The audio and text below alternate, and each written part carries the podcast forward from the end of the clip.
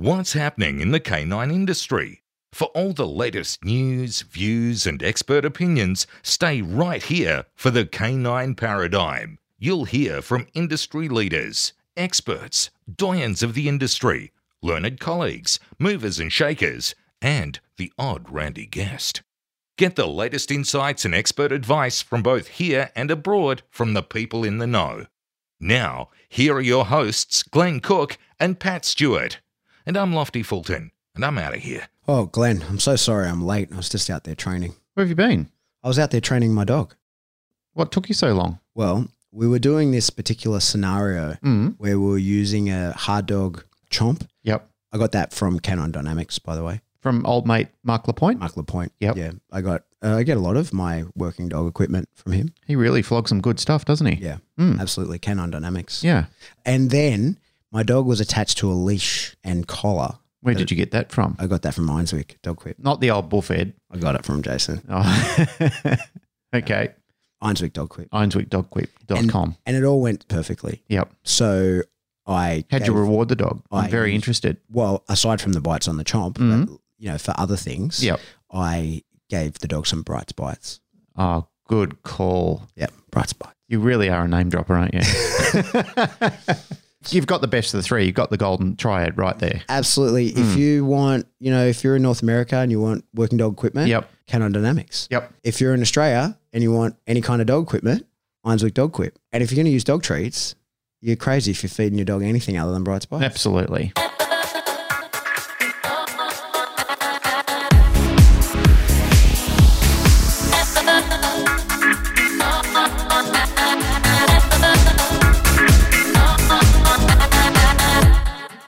Welcome back to the Canine Paradigm. I'm your host, Pat Stewart. I'm joined in studio by my co-host, Glenn Cook. Hello, Pat Stewart. How are you? Good. How are you? Pretty good. That's good. Had a week off Yes. Well, not really a week off. Been out um, from the podcast. From the podcast, yes, but not from work. No. Actually, had a harder week at work than I've had for a long time. Yeah, actually Yeah. working. Actually, working. I shouldn't say that. My boss probably listens to this. what were you doing? Tell us about what you can. I was working for a group called Red Team, which we're going to try and get them on the podcast. They're Mhm. pretty keen to come on the show and have a chat and talk about what they actually do. It's two guys. One of them was a, a student of mine in the NDTF, a guy called Q. Mhm. And there's a reason behind that, which I'll let him tell that story when we get him on the show. It's quite interesting. Okay. Um, and the other guy is Andrew Coe, who is his partner. And he's a, a major in the army. So he's an officer and he's a chemist. So Q was a warrant officer for the Air Force involved in as bomb tech. Mhm. So he'd disarm explosives, and Coe is a chemist. So the two of them have got this company Red Team where they basically go around and help agencies learn more about the properties of explosives and any shortfalls in their training, which they help them fix and bring to their attention Mhm. anything that they need to fix up. So they asked me to come along as the dog training component of their course and uh, just work with them while they were doing their expertise. I was helping them with mine, and we got along like a house on fire. It was it was a really good course. I was really uh, it was an honor and privilege, of course, to be involved in the AFP and go down there and work with um, their explosives unit. There's some really high end handlers down there, and their facility out there at Majura is just Yeah, Terrific. good setup down there. yeah, you and I have been down there. We went down there and met up with Mick that time. Mhm. Yeah, it was a really good week. I really, I thoroughly enjoyed it. As I said, I was exhausted by the end of it because we all put so much effort into it. Early mornings, late finishes, long, long week. But it was wonderful. Had a great time. All the students in the group were very receptive. One of the guys down there, Craig, who's done the course before, he's doing a fantastic job with his dog. So he's done the course previously and came back on in a, I consider it a supervisory role. Mhm. So uh, yeah, he he was helping out in the course, and he's made some terrific progress with his dog, and he's done the NDTF course as well, Yeah, right. just for his own knowledge and to advance his expertise. And I think they would like to talk to you about NAPOPO into the future. Yeah, that'll be cool. Hmm. That'll be exciting. Yeah, it really is. Uh, it's really nice to see that they're putting their budget to good work. Like they're expanding their knowledge. They're really stepping out into the world. They're being very progressive, and you can't do more than that. When agencies are externalizing and saying what's out there in the world, let's bring it in and let's make us better, they should be really proud of what they're doing. Um, and I'm proud of what they're doing too. It's nice to know that the people representing our best interests are really searching out into the world and, and looking for what they can. Yeah, it's good to see your taxpayer dollars. Uh, Yeah, exactly. Somewhere you're happy with. And one thing that I do want to give a shout out to the guys, Andrew and Q, for what they're doing with Red Team. I'm not going to say that I'm so worldly and I know everything about energetics and so forth, but what I did learn with, with them is the best that I've seen in 25 years of being around that. Like I've learned to look for it and be out there. I've never had such an extensive knowledge, but what they taught me and what I was taking in within five to seven days of being around them was just unbelievable. Mm. Like it expanded my world in explosives and the potential risks and everything involved around that exponentially. Uh, I couldn't recommend them high enough. If there's a government agency out there who wants to invest in the training of their personnel, you really need to get in contact with them. They're not close personal friends of mine. Well, they are now because we've spent time together. But I'm not just saying that just for the hell of it, just to say, get my mates on board. You will be suitably impressed when you spend time with them. Yeah, right. Yeah. Oh, it's, it'd be exciting to get them on and have a talk. Yeah. I think people out there will be captivated when they. It's like everything. It's like things that you've been doing in your role. There's things that you can talk about, and there's things that you definitely cannot. And it's the same thing with them. You know, there's things that can be spoken about in front of the curtain. There's things that have to remain behind the curtain. You know, and that's for public safety as well, and everything like that. But I'm not trying to be all mysterious and spooky and crazy and stuff like that. But you know, they're dealing with the sharp end of the sword there. So you know, it's uh, very interesting stuff. That's cool. Yeah, it was cool. It's exciting. Very, very exciting. Yeah. Great honor and privilege to be included in on it. Cold in Canberra. Freezing. oh, man, don't even get me started. I, that was the one thing that I really wasn't enjoying. I was whinging my tits off about that. Yeah, yeah. Um, getting up in the morning and The Majura range there is so cold anyway. so cold. And it's not even full winter here yet. Yeah, yeah. But it reminded me of when I was staying at Melanie Benware's place over in uh, Virginia and getting up, and you could just feel the air thick with cold air. Uh, and like for people who live in those climates, and especially, you know, like chatted with Zoe a little bit, um, Zoe Needy over in, in Canada. And um, like she was giving me blow by blows of what Canadian winters are like and showing me pictures. And then Emma Murdoch was showing me the frozen lake, and which we went and stood by when we were taking pictures over there. And you just cannot fathom for us, Yeah. you know, like we live in a in a quite a dynamic culture where it does get cool, but it also gets very hot. Yeah. And over there, it just, I mean, I know I've whinged about that before, but Canberra sucks. Hate you, Canberra. it's a very pretty place. Like it is a, it's a beautiful area, but just the cold climate is, yeah, I just, I don't do well in the cold. Yeah, yeah. So I was rugged up like no one's business. I think I had like four layers of clothes on and was still cold. Yeah, yeah. Yep. Yeah. It's no fun, Canberra. No, What are we talking about? I don't know. You were going to do the topic today. Oh, I had an idea, yeah. Yeah. Something that's been pretty cool Mm. is uh, I've been doing a lot of these uh, online sessions, right? Mm. Because, uh, you'll Oh, sorry. Can I jump on you? yes. Or jump in? on me. Uh, jump in. Jump in for a sec. Oh, jump in me. Jesus. Yeah, I just wanted to jump in for a sec. I'm sorry to interrupt, but one thing that uh, a few of the guys were talking to me down there and, and a few other people online have, have contacted me about was that when we mentioned Patreon, because you've been doing some really, Oh, yeah. yeah, you've been doing some really dynamic stuff on Patreon lately. I've been watching what you're doing, and it's you know like you're really giving people some next level information. Mm-hmm. So what a few people have said to me is we say to people go to Patreon, but then they don't know what to do because they're not familiar with Patreon. Yes. So I'm not trying to sales pitch you here, but what I'm trying to do is help people who have put in a complaint saying, we say go to Patreon. When you do go to Patreon, up the top there's a search bar. Type in the Canine Paradigm if you're not familiar with it, and then you can find us. And there is extra content on Patreon. So Yes. we charge a small fee for pa- for the Patreon content because it is our education portal. You know, Pat's doing a lot of stuff on there. I've done a, uh, a dribs and drabs of a few things. I've got some more stuff ready to come on board soon.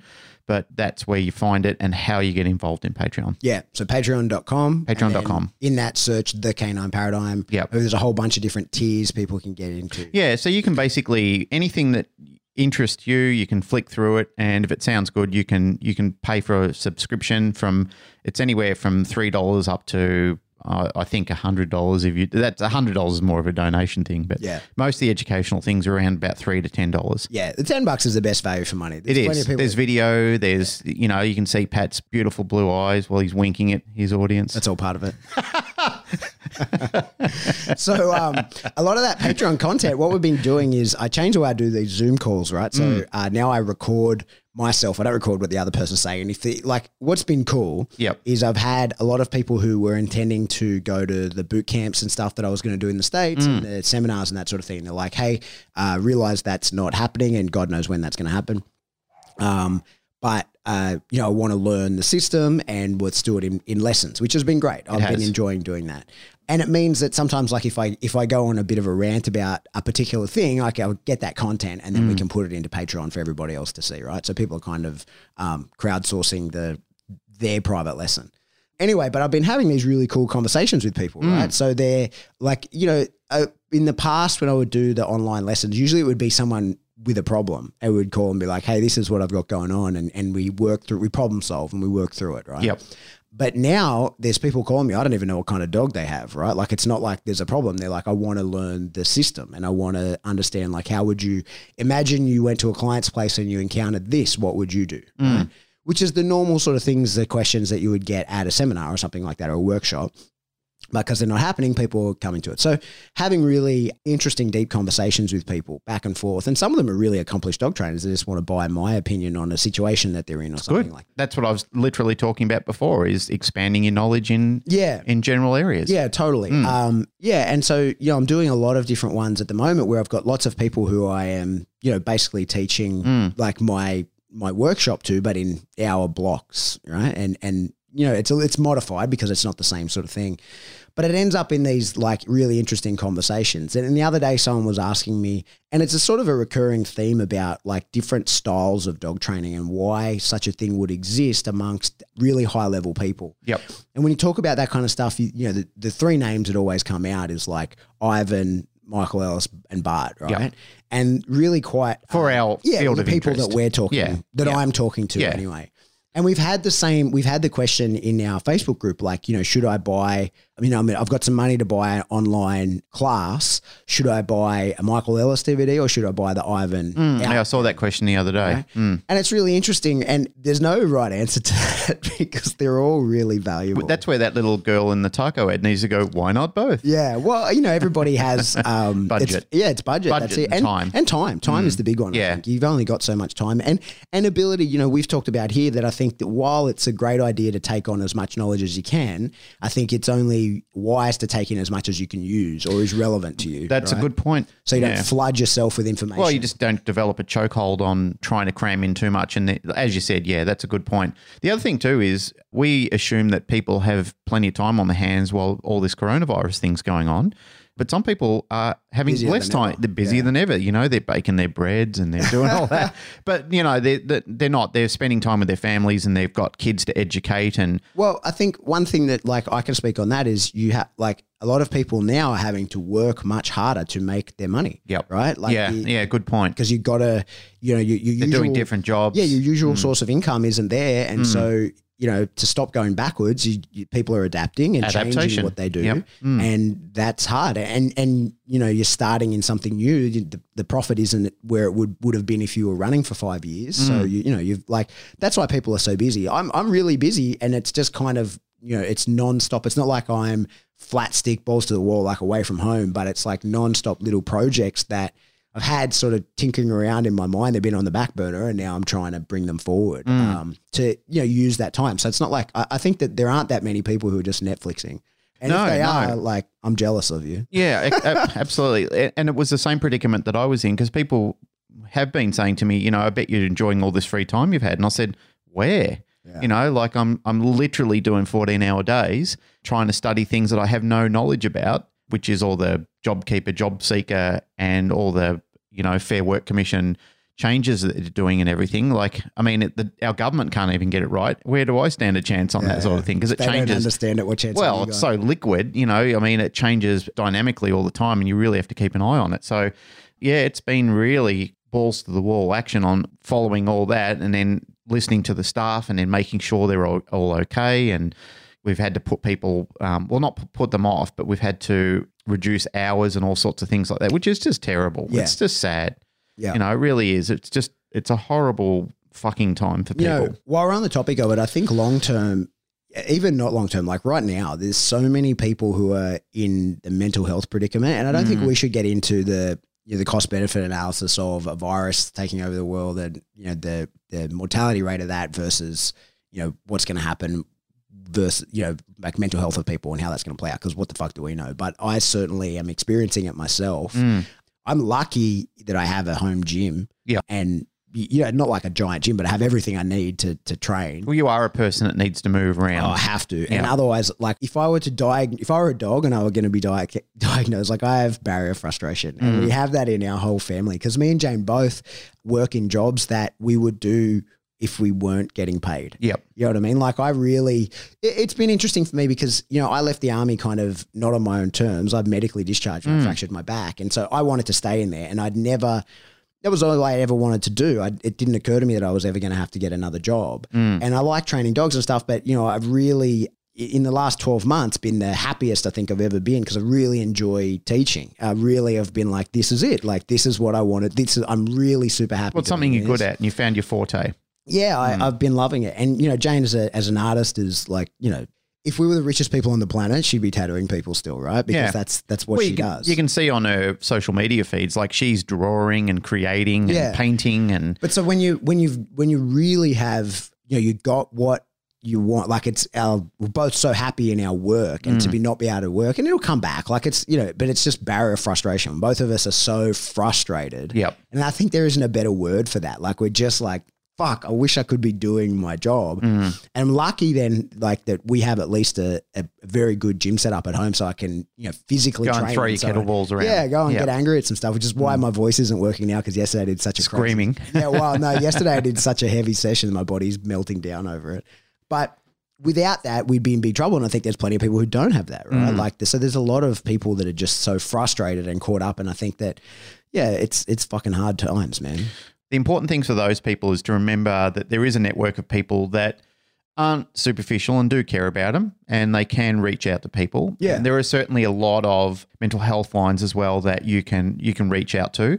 And the great thing about our community too is that a lot of people who do genuinely care about each other. Yeah. You know, and that's the I know we've echoed this thought, but you know, we've had Birdie on the show several times. She is one of the most caring people we know. Mm. I mean, Birdie on a regular basis still now, like I'll just be fucking around doing something and I'll get a little message from her saying, Hey, hope your day's going great, thinking about you, love Birdie or something like that. I mean, she's just a genuine person. There's not many people who do that as regularly as what she does. Yeah. Was genuinely.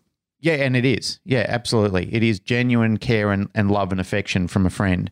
And that is that's nice. And I think we need to remember sometimes that, you know, when I'm traveling in the car up to Terrigal or somewhere like that, I go through my list of people that I know and I just check in on them, just make sure they're okay.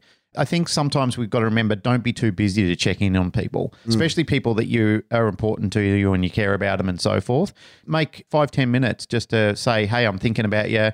Hope you're well. You know, what are you doing? Tell me about your life and then listen to them. Mm. You know, just don't talk over the top of them. Listen to listen to what they're going through and and be a friend. You know, mm. even if they've got a whinge, let them have a whinge. Give them give them ten minutes to get it off their chest because it, it might make their day especially now, especially in this time. It should be something that we should practice as you know human beings to each other, and it's difficult to do when you do get caught up in things and people are calling you and you got life going on. But there have been times I've been listening to a podcast and I think, hey, I might make this time to to call somebody that I'm thinking about. Mm-hmm. Speaking of, there's a lady in, in America called Robin Myers. Yeah. I just wanted to have a shout out for her because she had a pretty nasty accident and snapped both her ankles and, you know, messed herself up pretty badly. And she's a lovely girl. I met her on the conference a couple of times and she's touched base. And uh, Robin, hope you're well and hope you're recovering. I, Yeah. I've seen the images of pins in your legs and everything, and your spirits are really up high. And, you know, hope things go your way and about to buy yourself a new car. So good luck with everything. Stay positive. Mm. On to the topic. Back to what I was talking about. Yep. So it kind of got me thinking this idea of, you know, people talk about Michael Ellis does this, Ivan does this, Bart does this. And we Yep. use those three names because they're the, you know, the biggest name in the type of dog training industry, the, the, the portion of the industry that we're in. Yep. Right. Yep. Agreed. And can have some quite stark contrast in the way that they do things and are all super successful. Mm. And this guy was asking me, he's like, you know, why? How's that come to be?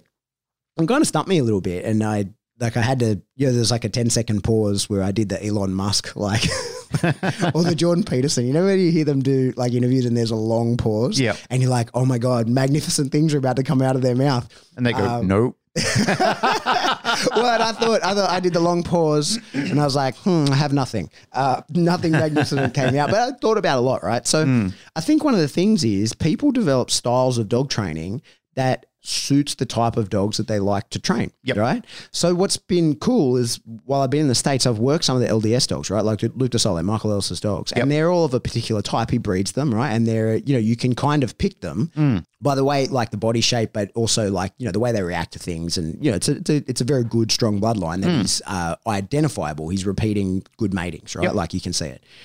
Anyway, but so his training system works quite fantastically on those dogs, and it works. It works in general. It's a it's it's great training, but it's really the spear is sharpened to point in that direction. Yep. Right now, I know Bart pretty well, and I know the type of dogs he likes to train, and hmm. they're very different. Right. I would call the LDS dogs, while some of them can be quite serious and they work. I don't know them all, right? But they're a sporty sort of dog. That's mm-hmm. what you'd think. Bart likes the sort of really more powerful, dominant, possessive kind of dogs, Yep. right? And his tr- style of training is really focused towards that kind of dog. And it works on all dogs, but it's really focused towards that kind, right? So it just kind of got me thinking that I think what ends up happening is that you lean towards your own successes. Mm. So when you're training a dog and it's going a particular well and you like a particular style of dog, that's the type of dog you're going to try and surround yourself with. It makes right? sense, right? Exactly, mm. totally. Mm. And then, of course, your training style is going to lean towards that because you you want success, and It's cohesion. It favors each other. exactly. And mm. we've talked here. You know, we have a term in the army, planning construct. Mm. that is like your plan should account for it should be geared towards your most likely course of action Yep. but be able to deal with the most dangerous course of action mm. and when i put that into sort of dog training terms it's like your your style of training should be geared towards the dog that you're likely to meet right Yep. but also be willing and able to adapt and still work to an extent on all dogs Yep. right and so I ended up coming back to this guy and was like, ah, I figured it out, right? This is why. Uh, and I think that the style of trainings of, of people you'll see will reflect the type of dog that they have access to. Yep.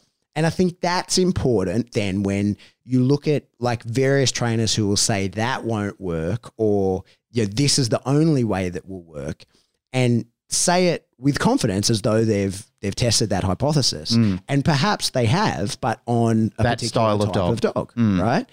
And then it got me thinking about this idea of, you know, training styles. And, you know, take, for example, you would look at like Malinois and Border Collie, the dog trainers' dogs, right? Most Yep. dog trainers, like when they decide, like, you know, they've got whatever dog they had when they start in, but a good probably, you know, maybe But they've progressed 70 on to wanting to compete. yeah, they get to a mm. dog and they're like, okay, I am buying a dog from the right breeder and I am going to do XYZ with this dog. Yep. Most of them end up with either a Malinois if it's going to be biting Yep. or a Border Collie or some sort of equivalent, Yep. right? If it's not going to be biting. Yep. Right? Because they're very similar dogs in some ways, but total stark contrast in others. Yep. So I did a call recently. We were talking about a border collie puppy, and I was like, you know, you have to, if you want to train in the style of training that I like to do, Mm. you're going to have to prepare that border collie for training like that because it's not going to be naturally into it, right? So like we use the like slip lead and tools of pressure and we want the dog to lean into that. Well, a border collie is typically going to be very spatially sensitive and is going to want to pull away from pressure, Yep. right? And that's a hardwired genetic trait. So maybe you're better off talking to someone who is uh, expert in training that type of dog, right? Or and and training with that in mind. Or we can adapt, right? And we can say, okay, well, in order to fit into our model here, we've got a round hole over here. You've got a square peg. Yep. But prior, instead of just trying to shove your round hole through the square peg, we know a way where we can make the hole bigger so it will fall in anyway, right? Or we can shave some, we Shave some corners the off. edges off of it mm. over here. So just little things. You know, it was actually Felicia in Canada. I'll name her. Yeah. Uh, I was saying, like, with that border collie puppy, you need to start just playing some like spatial games. So, like, encourage it to lean into you. And because, you know, otherwise, if you want to do, you know, when you're heeling and you turn, like, your dog's likely to be very sensitive to your turns. And it depends on, you know, the type of training, where you want to go into competition. That might be a problem. That might not be, you know? Yep. certainly like if you had a dog that was really spatially sensitive if you're doing something like mondio or psa something where there's unpredictable things and you as a handler might be told by a decoy or something pick that up you know, like pick something up off the floor and carry it. To a border collie, that can be a really big change of the picture. Now you, as you move your body to bend down, that can really put them off. Mm. Whereas a Malinois, that might actually end Kick up them into a- drive. Yeah, well, that mm. might make them heel better, or they Yep. might push against you better. Now, not that you're likely to be doing PSA with a border collie, but it's been done. But so it And just so is me- IPO Schutzhund. yeah, exactly right. And Yep. but so same deal. Like you might not worry about that too much because you're not going to then put much pressure, spatial pressure on your dog outside of a predictable routine. Mm. Yep. Right. Like no, the judge isn't going to walk over to you and say, "Go and," or the the you know the steward or decoyer isn't going to say to you, "Go and pick up that rake and pretend to rake at this area of the field while your dog stays in a heel." Mm. Right. Like because that's the kind of thing that you do get in. Um, the protection of handler type scenarios in the upper levels of the bite sports, right? Yep. And if you haven't prepared your dog for that kind of weird thing, like with most Malleys, they tend not to really worry. It's just like, oh, this is novel, it doesn't worry me. But with a herd, a, a, a, I know a Malin was a herder, but like a more recently herding dog, that would put them off. That would be a pressure. Um, I went to the Sydney Mondio uh, guys trial, and Dimmy did one of the best performances I've ever seen of a dog in in trial Yep. with his dog that w- so he was he was decoying mm-hmm. on the first day of the trial and sprained his ankle quite badly right? Like couldn't walk on it was on crutches. So the next day he was going to not trial because he was decoying but the next day they he couldn't decoy because of his ankle. So he thought well fuck it I'll trial on crutches Yep. right? And it was spectacular. His dog didn't miss a beat. The dog like was phenomenal. It didn't give a shit that he was on crutches. Now good training good mm. dog all those kinds of things. Yep. but i imagine a different breed of dog would that could have been a big problem Yep. right? It'd be the perfect storm for a different dog. yeah, mm. you- and and so obviously, you know, not to take away from his fantastic training and his dog's really good and you mm. know all those things, but if he had had such as good a training and as stable a dog and all of that, but it were a border collie, that might have resulted in some real issues because it would have been really spatially sensitive to this new movement that Yep. he was doing. Absolutely. Yeah, good example. So it uh it just got me thinking that I think that uh, most people when you want to consult an expert and we're on we're sort of on a bit of a theme at the moment. We noticed like we were talking about the role of the master coach in a recent episode and that sort of stuff. It's just it's just really got me thinking because at the moment people are looking to further their education and it's you know why would I go down one path over another? And I think that's probably a good idea is to look at the type of dogs people are like the expert of your choice Yep. are they starting a type of dog that you would like to start and do they have the end product of the type of dog that you would like an end product of Yep. right and then if they're successful in their field well it's probably because they also like that type of thing and they're you know they're uh, attuned and accustomed to putting out that type of product Mm. Yeah, it does make a lot of sense. I've seen people who have persevered a training style with certain trainers before, and the marrying up of the two of them aren't really compatible. Yet, I think sometimes they get very overwhelmed with the with the stigma and the popularity of the trainer at the time that they'll persevere amongst it.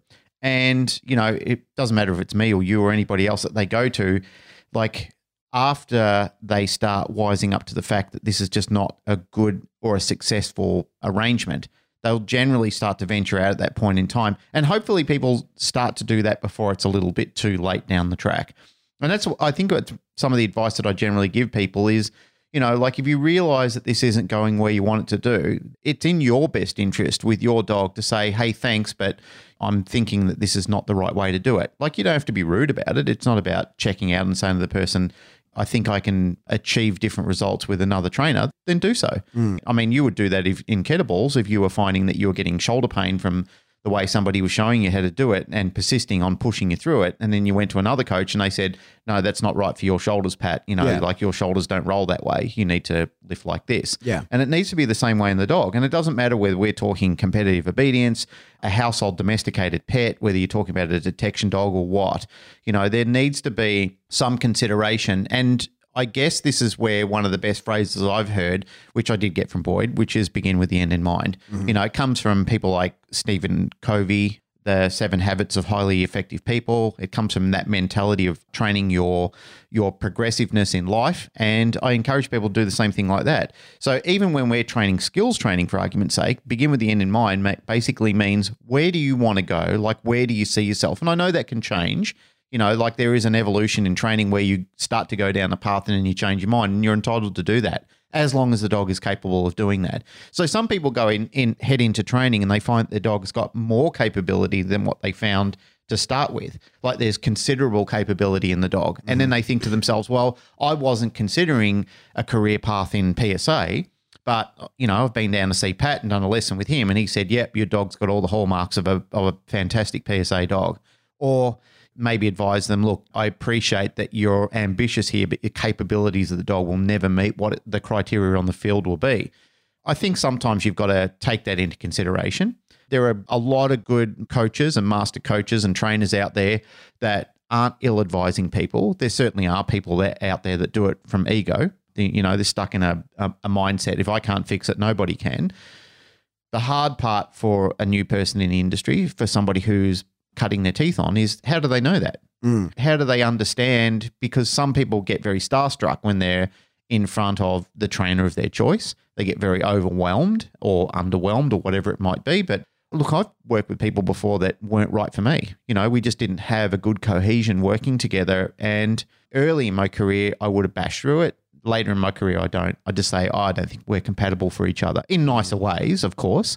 But, you know, I just say to them, I think this trainer would be better for you for what you want to do. It's not my field. It's not something that I'm, I'm either not interested in doing it or I'm not equipped to do it, not qualified to do it. That's what I'm searching for. So I think um, for trainers out there, for young trainers, even um, trainers who have been in the game for a bit longer, don't be in a position where you think you have to push through that. Well, I think so. Here's the tricky part. Uh, I think the the skill then is identifying is this the way the person trains? Like if you're looking for the right trainer for you, right? Yeah. And you look at the person and say, this is how that person trains. Is it because that's all they have? Or is it because Sometimes. that's yeah, right? So mm. is it because that's all they have, or is it because that's the way that they like to train and they're totally capable of adapting to whatever else, right? Yeah.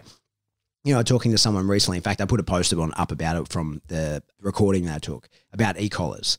And it's really common you hear people say like you should never put an e-collar on a young dog, right? Like e-collars are only for adult dogs mm. and and you'll ruin a you'll you ruin a young dog if you put an e-collar on it. And I would never argue with a person saying that because the way they use the e-collar They're right. they're right. You mm. shouldn't, mm. right? And so I think that if that's the case, then you would say, okay, like if and when I need that service, that's where I'll look. But then if you say to someone and they say, oh, look, I don't, you know, I don't use e-collars on young dogs because I use it mostly as an aversive tool and I don't want to be doing that to young dogs. I wait until I can, you know, if I can't train the behavior out in some other way, then by the time the dog's an adult, if it's still an underlying issue, I might create an aversion to that behavior then. Right. And I'll go, oh, cool, no problem, right? You understand that the e-collar has other functions hmm. and maybe you can explain it to somebody else. You just choose to use that different path. And so the same problem, you got a, someone that's saying, no, I only use the e-collar as an aversive, and one saying, that's just how I use it, and one saying, that's how it is used. Yeah. Right. And I think the trick can be identifying the two, like which one is that person, right? Yep. Like in which direction does that go? And so, like, I am that person in, in some ways as well. Like, I talk to people, people always ask me about bark collars, and I say, well, I don't use a bark collar. I go to a lot of effort to make my dogs not barky. I'm not anti bark collar. I don't have any issue with using them. I just don't. So when people like, if you're going to give the one sentence answer, Pat, do you use bark collars? No. Right? But you got to have a long dramatic pause before it. yeah, but that's it, right? So, Mm, no. But so I think that interrogation then, or interrogation is probably not the right word, but like the, the follow up questions. How come? Oh, well, I think they're cruel. Okay, well, that tells me what I need to know about you, right? How come you don't use bark collars? Well, I go to a lot of lengths to not need to. And Yep. the reason that I, I don't is because I don't want the risk of, you know, I, I don't, I'm not in control of the dog when he goes to bark collar. He might really be barking at something genuine um, that I would like him to bark at. He receives multiple corrections. It could give him the scars to the e-collar. Like there, it, for me, I decide to put that into the, the risk column Yep. And I, you know, would rather teach the dog. So you elaborate. You don't just Yeah. stall on a Yeah. feeling or a conclusion. Yeah, that's hmm. right. And but I think that most people, when you ask, like they don't know that they're being interrogated for hmm. what's your theory on this. They just say, if you said to me, like if you just said to me, what's your theories on collars? I say, I don't really use them. That's it, right? Well, there's no follow up. And so that's the tricky part. I think that for people who are interested in who's going to be their trainer, who are they going to work with, who's going to help them through this journey, Yep. and or, or when I have a particular problem, who am I going to go to for that problem? Mm. Right? Is those follow up questions of the understanding of the why. Yep. I think that in everything in dog training, and I think it comes back to a lot of the same stuff that we've talked about a lot, is when somebody is doing something, if someone has a particular way of doing a thing, if you say to them, why do you do that? And they kind of shrug their shoulders or they say, that's the way my grandpappy did it. Yeah. Right. Then you go, okay, well, it works in this circumstance with that particular dog. I know where your limitations are. Yeah. Mm. And if I have that problem with a similar dog, you're Mm. my guy. Yeah. Right. But if you then say to someone like, how come you do that? Say, well, this particular dog on this particular day with the wind blowing in this particular direction took me down this path. And they can explain that. Yeah. then you go oh cool. So when you had dog x on day y Mm. right? And now i've got dog a on in circumstance b. And now what? Oh well that would mean blah blah blah blah blah then that's a different person right and i think that anybody who always speaks in absolutes is then gonna you know that's where you're gonna run into trouble with people who are gonna likely push your dog into a if it's not the right dog for their program Mm. that's where they're likely going to push your dog into uh, an uncomfortable state or maybe just the the training not being as effective as it could be in another way. Mm. So yeah, I think that everybody that is effectively training dogs and anybody that has a reasonable profile is effectively training dogs, right? Because you you wouldn't like you you must have enough successes to be for people to be coming to you. If you're going to someone whether it's just your local guy or you're trying to decide which, you know, world famous international trainer you're going to buy the DVD of, right? They are successful Mm. because they have that out there. But then it's worth if you're really thinking about who's the one for me is like have a look at like deeper at what they do, right? What games are you playing with the dog? Like what sports do you compete in? What what is it that you're you're doing? Um, and are you a specialist in this? And are you are you a specialist because that's all you know versus are you a specialist because you've tried everything else and you you're aware of everything else, but you just decided this is the path for me. It's not dissimilar to interviewing an employee. Totally. Mm. Totally. Doing a CV check, looking at references, checking them, making sure that, you know, this person is going to match the criteria of what your expectations are. Totally, Mm. totally. And I think that like the main thing to keep in mind is you look at the the types of dogs that people like to work with, and, and th- even the selection of the bloodlines that they want to work with. Like when you're dealing with the very high level people, you look and say like you know that's the particular type of dog because if you're breeding your own dogs, you're breeding. If if you look at a high level competitor that is breeding their own dogs, and most of them are, Mm. they're breeding for the type of dog they want. Yep. They understand the dog. Yeah, well, I mean, everybody I know, every successful breeder I know, really is just breeding dogs for their next dog, and now Mm. they've got a whole bunch of other ones that they're they're selling also, right? Yep. Because they're trying to continue a lineage of what they like. Mm. So if you have a similar dog to that, or if you have one of their dogs, that totally makes sense to then follow their plan. Yeah. Right. Yeah, that's, that's a good breakdown. Stop trying to smash the square peg through the round hole without Mm. first preparing it. I think. Yep. Yeah, that is definitely some sage advice. And it's probably things that people, they probably wouldn't analyze it as deeply as that. I think a lot of time when people get themselves a puppy or even an, an adult dog, they just get so overwhelmed and so excited. They just, they jump on the internet. Anybody who's got a bit of a flash web page, they're already invested in the marketing criteria. So if you've been an avid listener of the show and you've been listening to things that Pat and I have been talking about, certainly one of the criteria that we're trying to push is look beyond the flash marketing. Yeah. You know, just having a nice painted car or, you know, flashy business cards or an operating website, it doesn't mean that that person is the right person to train your dog. Look a little bit beyond that, do your homework, you know, push into it, lean into it a little deeper. I think, you know, like, but the problem I think is for the average pet person who's probably not like the random pet owner, right? Who's probably mm. not listening to us, is it's so easy to bamboozle them and make up just total It's bullshit. emotional. It's Well, but- emotional. But, You're- also you're, just pushing, make up pulling emotional heartstrings. but also just make up total bullshit. Like Yep. I, I think I told you one time I was in the park training with Remy, and this guy's sort of watching me at distance, and then comes over and wants to talk to me about dogs. Oh, was this being your monkey dog or something? No, no, different Diff- one, right? different, And- different yeah. Jono? Yeah, different Jono, right? It's actually same place. okay. And he comes over and he goes, "Oh yeah, he's trained up pretty good. You reckon he trained my dog?" And I was like, "Oh, I don't know." And uh, he goes, "Yeah." It, so is this German Shepherd, right? like big, good looking sort of dog, right? And he's talking to me, and while he's chatting to me, I had thrown the ball for Remy, and like with that chucker thing, like so, so he's hundred meters away. He's gone like a good twenty seconds or whatever, right? As he's bringing the ball back, and I'm talking to this guy. And he goes, "Yeah, my dog, fucking blah blah blah. Got him from this breeder, paid whatever. He's a stud, right?" And I'm like, "Oh yeah, oh yeah." He goes, "Yeah, I get seven hundred bucks a root." Right. And I was like, oh, yeah, okay. And he goes, see, your boy's got his nuts on. You get much for the roots, right? no joke. This is the conversation. this like- is definitely old John O Park. I, I'm Yeah. like, I, I, it, there's no shit, right? No word lie. I go like, oh, I don't own him like that. Like the guy I got him from owns him genetically. I've never bred him. He might choose to breed. This is years ago. Remy's still young. Uh, he might choose to breed him. I don't know. That's you know, I don't know. He goes, yeah, my dog's father's a, a, a champion, right? And so his dog's standing there, and Remy comes running back in, and it goes over to look at him, and Remy just kind of like is running past it, and his dog is so weak nerved, it fucking just empties, doesn't actually empty, but just runs for the hills, mm. right? Like it's fucking so scared of my dog who's paying no attention to him other than running past him, just got startled by it and runs. And and the dude's like, oh bloody hell. And I'm like, his father's a champion of what? Running. Like of what? like what is it?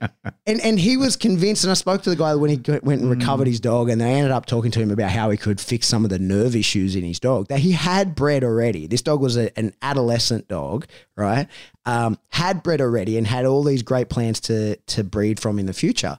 And I say to him like, "What's the father a champion of?" And he go, he just blank stare. Look at me. He's a champion. I'm like, of what? Like champion at turning food into shit?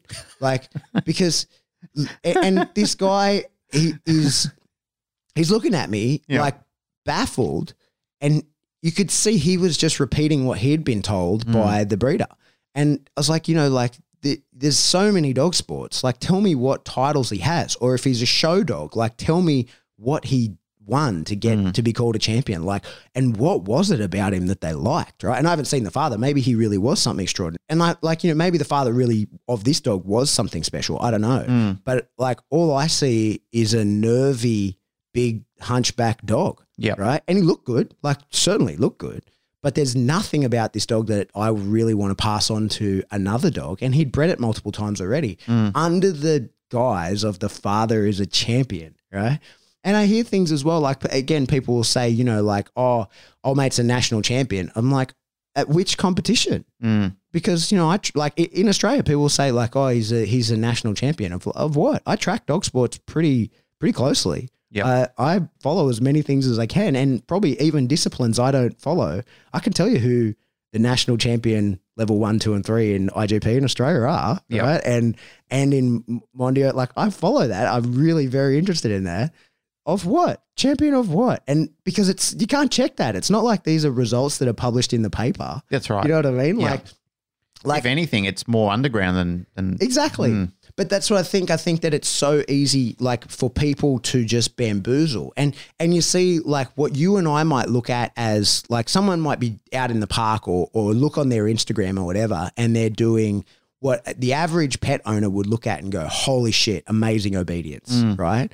And you and I would look at and go, "Oh, not bad obedience. Has to carry the toy. Hasn't been able to fade that. Just basic sort of stuff." Yep. You look at and go, "Yeah, it's it's good. They're good." But the average person would go like, "Wow, that's fucking amazing. It's so easy to bamboozle them." Yeah. And you go, "That's not a finished dog." Like you see, like you see how he's got to hold the toy in his right hand every time for the dog won't do anything. Like if, mm. if that's what you want, then that's the guy to go to. But like it's so easy to pull the wool over their eyes. And I think what the the average public who are looking for a trainer need to sort of uh, look beyond that. well look beyond that Expand their go- level of experience. well, and but say like I want to see if you're happy with that, then that's fine. But like, especially if you've got an aggression issue or something like that, it's like, can I please see some references? Mm. Like, can I see some dogs that you've rehabilitated and and what are they at now? And like, because these days there's no excuse for not having before and after type stuff, right? Everybody has that, or like video because everybody's got their phone in their pocket, or at least having some testimonials of like, yeah, this is what happened. You know, this was our headache dog before, and now he's a happy family member. But I think it's so easy to fake even testimonials. Like, so I think that it's so easy for the average person to be bamboozled by industry nonsense. I've got a question for you. Mm. Based on what you've just talked about over the last five minutes, do you think that some of the people that we may consider to be industry phonies, do you think that they know that? Do you think that they No, know that they're a phony? Or No, I don't think so. I think that hmm. they're like limited by their range and scope. And Yep. so that's what I mean. And so you spot on in what I'm saying is when like I heard someone say you should never use an e-collar on a hmm. young dog. yeah, I've heard that on on e collars and prong collars Yeah. Hmm. I, and slip leads. I would never try and talk someone out of that. Yep. Because I'm like, you shouldn't. Yeah. You absolutely shouldn't. Yeah, your scope of understanding is so limited; it would be dangerous. Yeah, and I, and and the problem is, like I say, those people they're not full of shit. They're because they're going to be successful at what they do. Otherwise, Yep. they wouldn't be doing that. Yep. But then it needs to you, like the hard part is for the the average person to get to the bottom of that Mm. and go like, but why are you successful? yeah, Is it because you like what leads to the success cases in this? And and is your definition of success the same as my definition of success? You know, unfortunately, I think that a lot of people really just want their a shut down dog. A lot of pet people, right, just really want a shut down dog, and they don't know that's what that is. A lot of people look at a dog who's you know walking on eggshells, Mm. And they describe him as the perfect dog. He never does any, never makes any mistakes. He just wants to sit on the couch. He likes getting pet. He, you know, he does all this kind of like he's which is ninety percent of dogs out there. He's the dream More. dog. It's what we want, right? Yeah. And they don't understand it's because you know that you know that minor back fence barking issue that you had, and you had the guy come over and blast his head off with the e collar. Well, he didn't fix your minor back fence barking issue. He stopped the dog expressing drive, Mm. right? So now your dog is so scared to do anything above a level of excitement that he doesn't get himself above that level of excitement because that led to punishment, not the behavior of barking at the back fence. Mm. So at best, he lives this shitty life of A capped you know, life. Yeah, Mm. right. Where he's constantly like, "Fuck, I can't do anything. I'll get in trouble." Mm. And at worst, you know, that's a coke can that got shook up and then explodes one day, right? Yep. And he, he Yeah, can't contain right. it anymore, and it bursts That's out. your ne- next Jeffrey Dahmer right Yeah. there. Well, and and you know, like to, to put it in real dog training terms, this is often what we see with the dogs that people who punish just the act of like barking, lunging, growling mm. without actually addressing the underlying issue. So yeah, no worries. I can stop your dog barking, lunging, growling right now. I can do mm. that for sure. But uh, you haven't addressed the underlying issue, so your dog doesn't stop the expression of it, not the undercurrent. yeah, and so what we didn't punish while he was barking, lunging, growling was biting because he didn't get to that point, and now he will, and he'll do so without barking, lunging, growling. And that's the sort of thing. Like, there's a difficult middle ground on all of this because I think then there's there's the old school like, ah, just crank it away, right? And that works to an extent. Yep. And then you end up with like what you would refer to those silent killers. And then that gives ammunition to the people who will then say, shouldn't use any pressure, right? Like you shouldn't, you know, just punish that aggression. You can never use pressure during aggression because you end up with the silent killer. Mm. Well, the truth is like it's somewhere in the middle there, right? You got to show the dog, hey, that behavior is unacceptable. But also, like, you don't need to express that behavior because there's here's the underlying issue that I'm going to work hard to erode away and, and rebuild from the ground up and say to you, like, there's an alternate behavior you can show if you're uncomfortable, but also let's not make you so uncomfortable, right? Mm. This is a very deep conversation because it, there's so many variables in where this all goes. Like this, Mm. it really explodes in different pathways. I Well, mean, it started. I mean, I really wanted to talk about how to identify how to get good advice, and now we're kind of talking about how to stay away from the bad advice. And and unfortunately, you know, I, I but just, they, unfo- uh, yeah, unfortunately, they go hand in hand. yeah, but I think that the people who are best to hear that aren't going to be our listeners, right? Because like people listening to this are at best dog training enthusiasts, mm. right? Sorry, at worst dog training enthusiasts, and at best, you know, professional dog trainers, right, or, or competitors or something like that. So, But if it inspires them to lift their game, then No, but what I'm saying is the people who are getting really bad advice and having their dogs ruined are just the random pet owner, Yep. right? Who who's like, hey, I've got this problem with my dog. I don't know what's going on here. You know, and you call the best ad in the phone book or, or on Google. You Google on the phone book. What, how, what am I even saying? what's that? You know, that's how I got my first job. When I when I left school and decided I want to be a stonemason, I don't know why I thought that. Yellow pages. Yellow Pages. So Yeah. I bought the Saturday newspaper, which Yep. was you know the jobs newspaper. Yep. No Yeah, ads, jobs section. No ads for a apprentice stonemason. Yep. So I opened the Yellow Pages, and there was you know went to stonemason, and there were two companies that had big ads. Yep. I called the first one, place called J- uh, Jasper Swan. He didn't answer, left a message. Called the next one. He gave me a job. While I was on the phone to him, the other one called back and Yep. was like, Yeah, I'll give you a job because I guess no kids were looking for. And as well, a first year apprentice is basically a slave. I used- Oh yeah, absolutely. I used to get paid $176 a week. Yeah, yeah. Mine was seventy dollars when I did my first Yeah. year. Seventy bucks. Yeah, so this is in 2002. I Mm. was getting $176 a week Yep. uh, for six days of the hardest labor you can imagine. Like even now, I think, fuck, I couldn't Carry, sweep, clean, pack up, wash cars, so hard. go and get lunch, or everything. So hard. Yep. Mixing mud and pushing wheelbarrows and carrying rocks everywhere. And for hard. people who don't know what the yellow pages are, it's a book. yeah, It's a phone book there's where actual people that they talk about. I was like like, it's it's printed Google. yeah, I'm Yeah. TikTok obsessed at the moment. I'm, I'm pretty much off Facebook. I just watch TikTok, right? Yeah. And I follow this uh, strong man who does like these funny um, feats of strength. They're not funny feats of strength, like they're kind of uh, everyday feat, real life feats of strength. He Yep. bends metal and tears stuff up. And one of his things is he tear he can tear a phone book, right? That's Um, impressive. Hmm. yeah, and lengthways, not like through the spine, like straight down the middle. Wow. And people people are like, do another phone book. He's like, it's really hard to get phone books. Yep. you can't get them anymore. It's like that used to be part a big part of the act. You Yep. get up on stage and tear the phone book in half, and people are like, wow. And now you can't even find one to tear apart. Yeah, they're thick too. Like they're the they're about this the It's like- thickness. Three inches thick. Yeah. most of them, yeah. Yep. Yeah. Anyway, yeah. So back, on Back on the back on the training. But yeah, like most people, they Google the area and the, Yeah. the best website comes up. And fuck, like, mate, I was that. Like, that's where I ended up with my first dog. Was I Googled Malinois Sydney? Yep. And the you go to the biggest, best website, and you don't know that you're buying it from a fucking. They're laying a booby trap into you. Yeah, and But that's that's know. the issue, and that's and and again it goes back to do a little research. You know, have a look at a few, and I mean we've got so much good access to forums now where you can actually ask people for reference checks. Yeah. You know, like do you know these people? What are your thoughts on them? Yeah. And you know, you might be unlucky enough to have a really good trainer that gets bashed by somebody else online, but you know that doesn't often happen. Usually, what I find is in some of the good forums, people are saying, "Well, you know, look, this is the trainer I went to. This is the result that I got off him, as opposed to when I went to this person, they gave me this." And if you see, you know, if, if there's enough mud, it will stick to Yeah. to some of them. I, I think, Hopefully, Well, I think as well as you know, when you're talking to people, whether you're looking for a, coach to get to the highest level, or whether you're looking for somebody to to stop the most basic thing, I think that anybody who speaks in absolutes Mm. is going to be a problem person. Yep. because you don't find anybody at the top of their game. They don't speak in absolutes because they they've seen it all, Mm. right? And you go like, well, this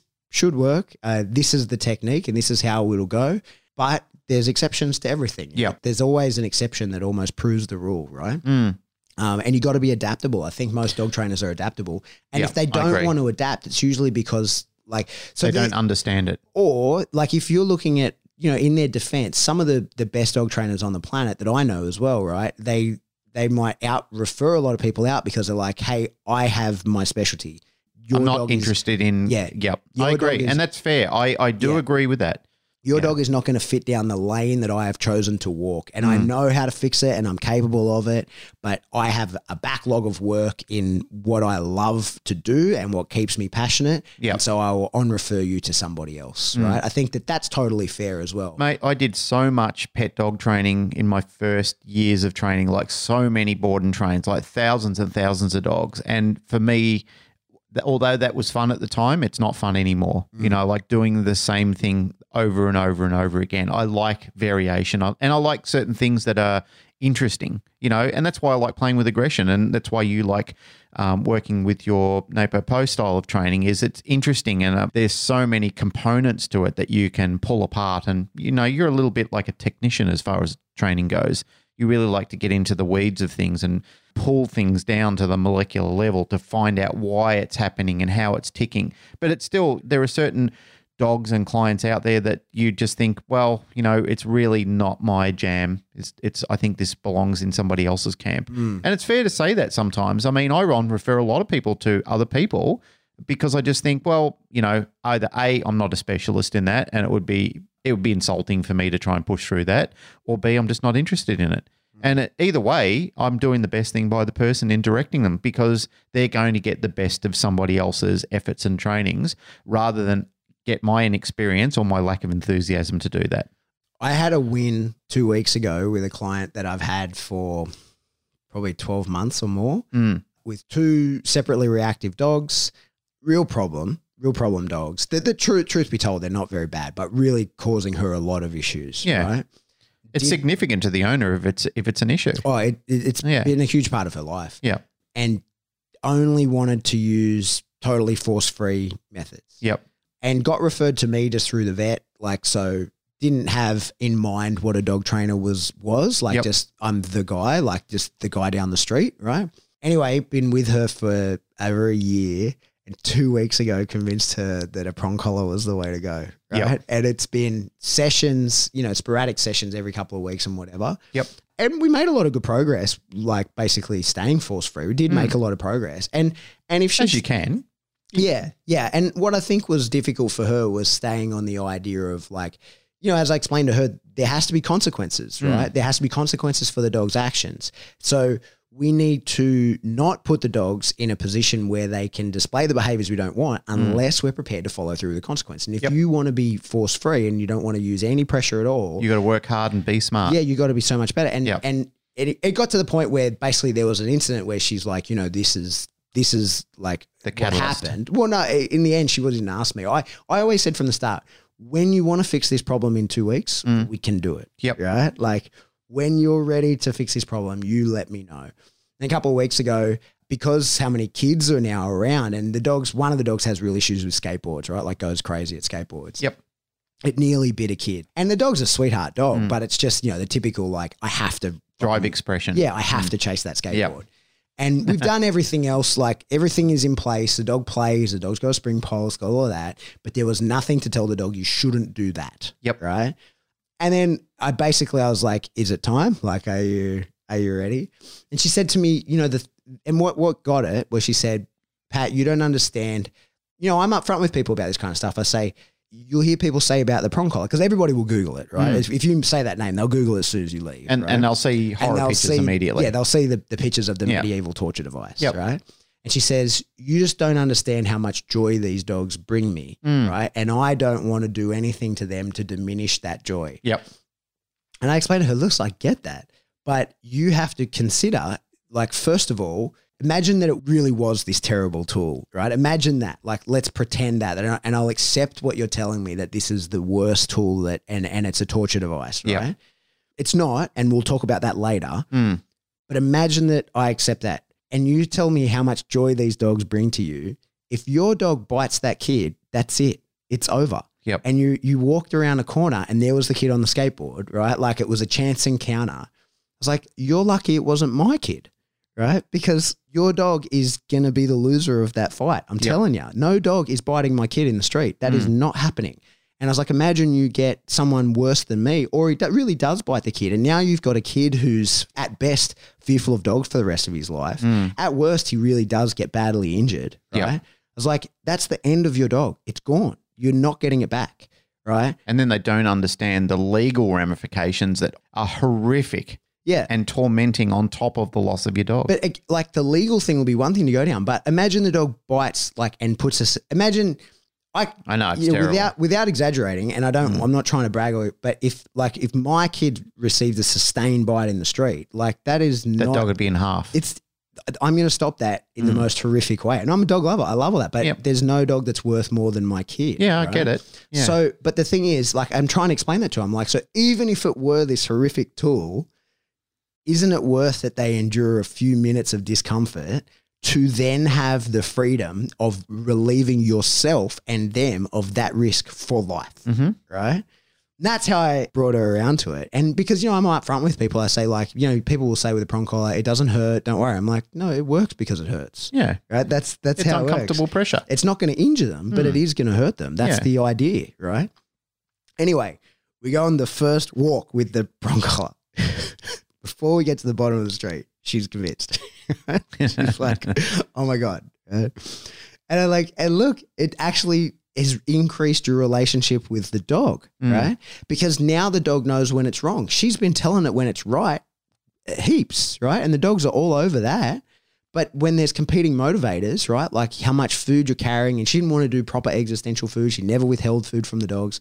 So like you're just like providing treats when when the dog makes feels like taking them, Mm. right? Versus like telling the dog no that you can't do that, and here's an alternate behavior that you can do and get paid for. Anyway, in minutes, she's like she's she wants all of her friends to start using prong collars, right? It's like the best thing ever. But that took me a fucking year. I was working on her for a year, Yeah, I know. right? And there was so many times along the way with her that I just wanted to be like, oh fuck this. And mate, I hated driving to the sessions. Mm. Hated it.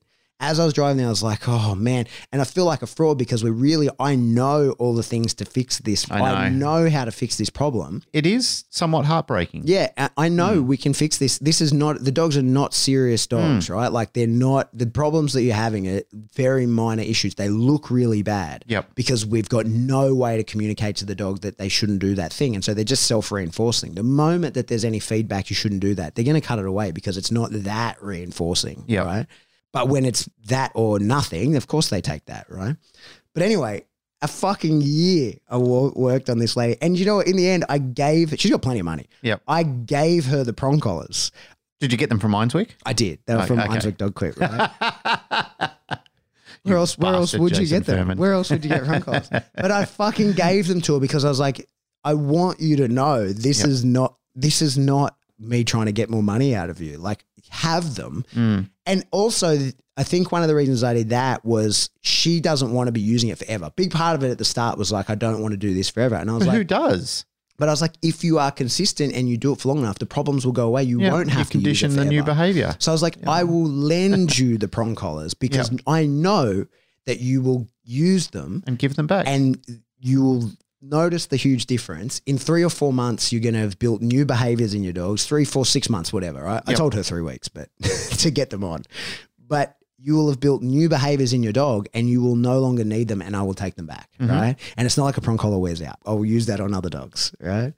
But anyway, so I think adaptability is interesting in dog trainers and dog training, where when I went to her, I was like, no, this is, you know, this is my thing. Like, yeah, like these dogs are not that serious. We can fix that today. We can put a big dent in it and, you know, within a few weeks it'll be gone. You just got to do this and didn't want to do it. And I was like, okay, well, shit, I'm here. Right. Everything that you've just talked about, all your frustration, the length of time, reminds me of my stint when I went totally force free and the frustration that I went through and forced upon myself. And I think that was probably the most uncomfortable in dog training I've ever been in my career Mm. is when I imposed a restriction on myself that I just couldn't sustain any longer when I saw the impact it was having on and the ramifications of dogs that could be fixed within a two week period. Yeah. So I understand, and you know, and, and we've spoken of it multiple times across our podcast. Is we understand the importance of uh, positive reinforcement, and we do understand that. We're both high advocates of that system of training. We, you and I, both preach that separately and collectively. That we appreciate how important it is, the layering in of it, and you know, you you use as much of it until you can't any longer that really is a stepping stone issue for a lot of people. And that conversation often comes up a lot. You don't know how important these dogs are to me. I just love them so much. In my mind, the example that you were using was a perfect example. You know, I really I think that is a very good point is yes, I understand that and I get that, but when push comes to shove and your dog expresses that behavior upon an innocent child or another dog in the street or anything like that, everything up until this point, okay, is a problem. After that, it's a nightmare Yeah. and a fucking nightmare. Yeah. It's the sky falling on in on top of your head at that point. And I know that there's going to be a lot of people that are listening to this and going, you know, but Glenn, come on, you know, that's not the only way to train a dog. And I am 100% with you. I know that's not the only way to train a dog. We've said this. We acknowledge it's not the only way to train a dog. However, what we've also been saying, and if you've been following along, is that you've got to understand that the importance of doing this is you have to be open to explore things. You know, why keep bashing your head against a concrete wall? The wall's going to win that argument. Yeah. It's interesting. It's not where I saw this going. But what's interesting to me is if you're going to try and fix a, a case like that using only positive reinforcement, for sure it can be done. Uh, uh, Mm. Like many people could do it, but you would have to be so much better a trainer. Like you would have to be exceptional to really pull that off. Yep. And, it, and it could be done. And, but the overwhelming majority of people, and not all of them, and you know, we've had people on the show that uh, They won't make the time. well, but no, but they are incapable. And Hmm. the overwhelming majority of people who are anti use of tools of any kind, right, Mm. do not have the skill to pull off what they are trying to do using only positive reinforcement. Yep. And I think that's one of the things when you're talking about looking at a trainer. If you're a person who is like, no, I'm, I, I want this behavioral issue fixed using only positive reinforcement, there's a good chance it probably can be. Mm. The timeline's going to be different and the amount of effort and skill it's going to require is going to be much higher Yep. but you're going to have to engage with someone who's really fucking good, not someone who just is like anti tool. Because being anti tool and being an exceptional positive only trainer, they're a different thing. Yeah. Right. And just because you say prong collars are bad doesn't mean that your use of positive reinforcement is good. Right. Yeah.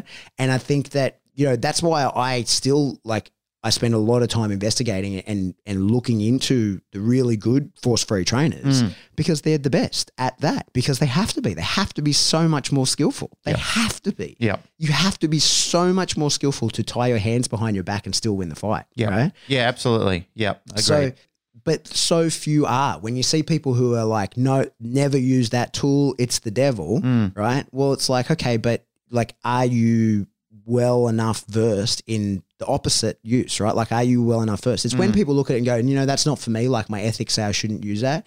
And as a result, to be successful, I've had to become extraordinary at, at Yeah. this. They go, cool, you're the guy. Like, no worries, we can do it. Like, Yeah. I'm with you.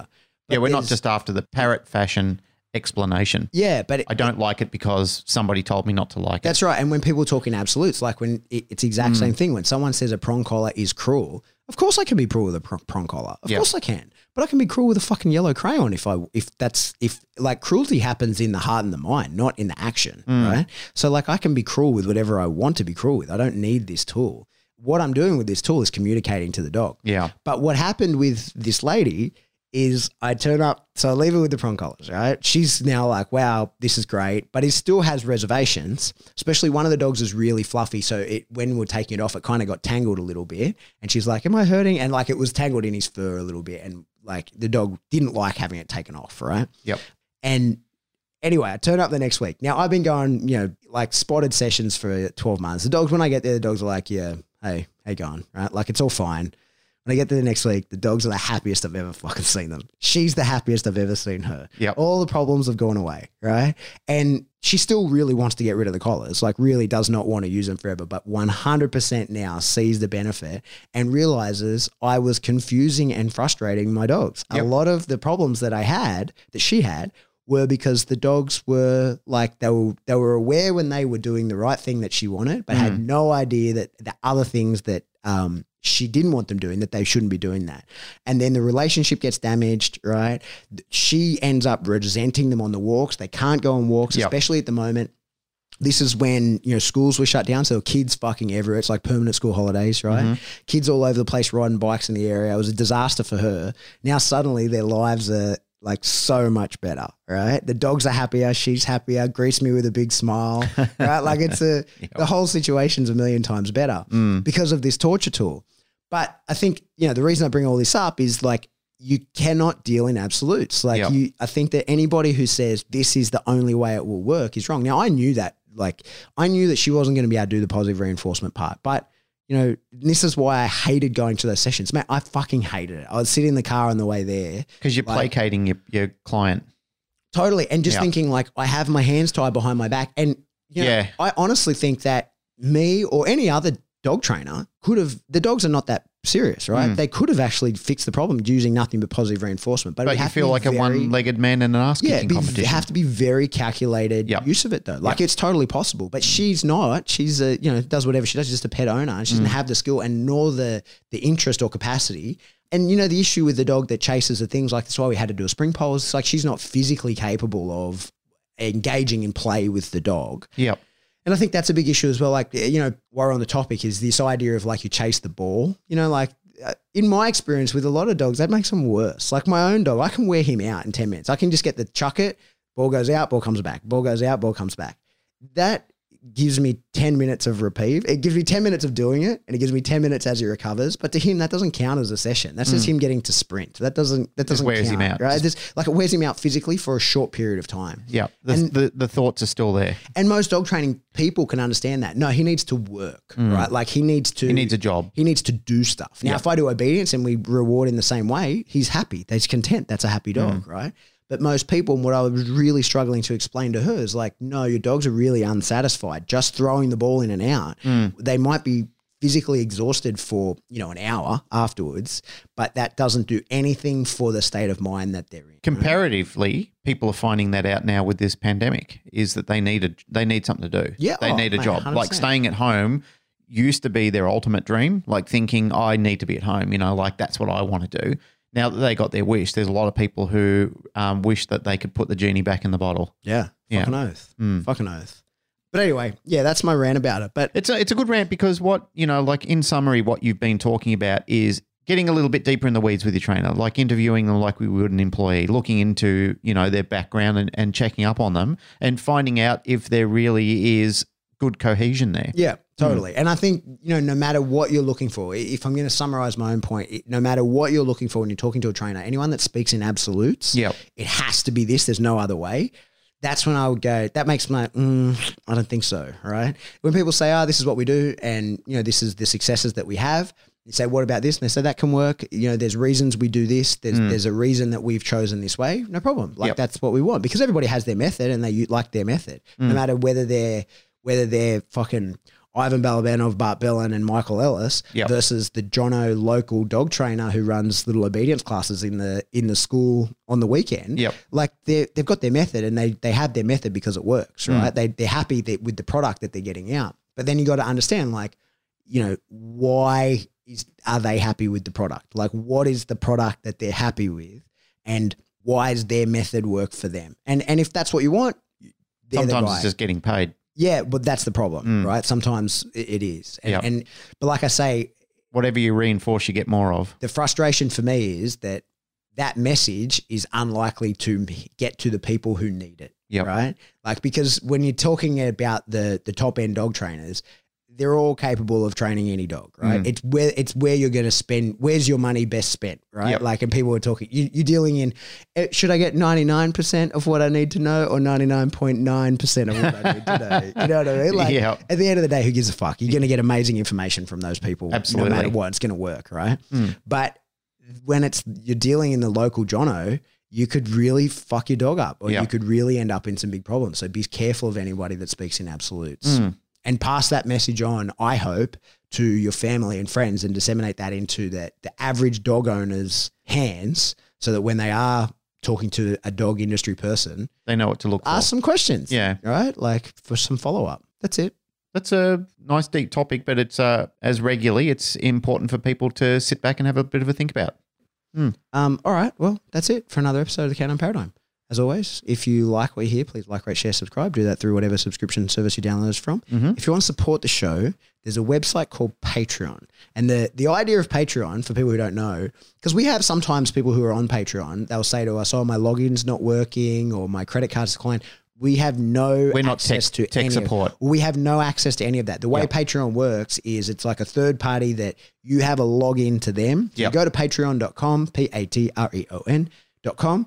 You search us, The Canine Paradigm. You can pay anywhere between $3 and infinity Yep. per month, as much as you would like it supports our show. It keeps our bills paid. That's what thank pays you, for all of thank our you, stuff. thank you, thank you, thank you. We love you and appreciate you. as a big thank you to the people who you you know initially when we put that up the idea was that we were asking for money to help support the show and keep it going Yep. and what we do as a thank you is we put different content into those tiers so three Yep. bucks a month gets you an extra episode it's usually an educational thing Mm. 10 bucks gets a live q&a on that episode as well as some other stuff that we trickle into there and the 20 gets you know like more content and it's usually snippets of workshops that i've done or you know skype calls that i've done with people who put chunks of that into Mm. there right so choose your level uh, but the way it works is we don't see your credit card details. We have no idea about any of that kind of shit. If your yeah, credit Patreon card, Patreon support does all that. Yeah, they do all that, and that's Hmm. the idea. Is it's like stops us having to have a processing facility as well as protecting. they actually get a, like a, yeah, they a get a cut. cut off the top for Yeah. doing all that. So that's their job. Yeah, Yep. but you know, like if your credit card expires, we have no idea. You just fall off of our radar there, It's- and you, you're gone from our list. So Hmm. Yep. that's how Patreon works, guys. And what I do want to add to that, to the end of that, is um, all through this coronavirus pandemic, there are still people like we thought there would be a considerable drop off, and there have been people who haven't been able to stay on. We aren't totally understand. There's also been people that push through it, and we can't express to you what that means to us mm. because you know it really was a difficult time for a lot of people, and there were no expectations, just appreciation, and you know everybody who's jumped on board for that, everybody who's gone out and told somebody else because Patreon for us also is a word of mouth application. So there's been a lot of people who have told friends and said, you know, look, I just saw Pat doing something on the box or something like that, or or multiple markers. Um, there was some great video content on that online or whatever, or or some of the scent detection I've done for Noseworks type training, etc., cetera, et cetera. And people have just gone out into the community and fished other, other people in for us. So there is a lot of appreciation, a lot of appreciation. And the money all goes into the show. Yeah, we, tip it back, We just spent a shit ton on the new format of the show. which is going to be really exciting, we think. We, hope. we hope that people don't go, oh, yeah, that's all right. You two Jonos. Two dickheads. we hope Yep. when that gets going. What's the latest on when's the gear going to arrive? End of June. Okay. Yeah, because of the pandemic, Pat and I invested some of the Patreon money back into, as he said, a new content that we're developing. But um, because of the pandemic, we have to wait for some of the componentry to arrive. Half of it's here, and the other half is coming. And well, to be honest, Pat came up with this idea. He messaged me and said, "You know, I've been thinking about this. What do you think? I loved it." Um, I was on board straight away, and I said, "Yep, let's pull the trigger and do it." I think it, you know, it's a great reward for our community. I think it'd be very interesting, and it just adds a new layer of of enjoyment to the paradigm. Yeah. And with the gear that we're getting, when the world opens up again, it's going to give us some pretty cool capability Yep. for dog events and stuff. Um, Yeah, yeah. Just as a teaser on that, you'll, you'll know exactly what we're talking about when when you see the first new episode. You'll be like, Ah, you- now if I you- know. If you think the way I think, you're going to go, oh, this could. Open up a whole Yeah. chain of outlets. So anyway, that's exciting. Yeah. You guys paid for that. Yep. Thanks, Patreon. Thank you. It was expensive, but Yeah. we hope that it is worthwhile. Yep. And we've been saving for a long time. Yeah. Yeah. okay. And another way you could support the show is buy yourself some cool gear, Yep. some Teespring. So Yep. the way Teespring works is we gave them permission to use our logos and Yep. designs that people did for us. Avery, thank you. Yep. Avery. Um, and so if you buy a T-shirt, they go ahead and print it up um, And give us a cut. logo, and they give us a little piece of that, Yeah. which is nice. yeah. Um, so yeah, it's a, another way you could support the show while repping us, showing our brand off. You Mm. could. We also get a few bucks per T-shirt. What do we get? Eight bucks or something like that. Yeah. I think we get a bit. yeah, about between six and eight Six bucks. and eight bucks. Yeah. Yeah. Depends on which shirt you get or something. Yep. All right. Those are ways you can support the show. If Yeah. you want to get in contact with us, the best way to do that, the best way to communicate with us is in the Facebook group. That is Yep. the, by far and away the most effective. If you've got questions on specific stuff, you can group source that. Or if you have like some personal feedback or whatever, the best way is to do that to us individually if you like, or you can shoot us both an email. We are info at the canine paradigm. We got a uh, dot com. We got a beautiful email during the week, which was amazing to read. Um, but it was personal feedback that we can't speak about publicly. But it was it was amazing. It was, yeah, it was a lovely email and very appreciative. Yeah. Mm. So that's cool. It really was. That's it.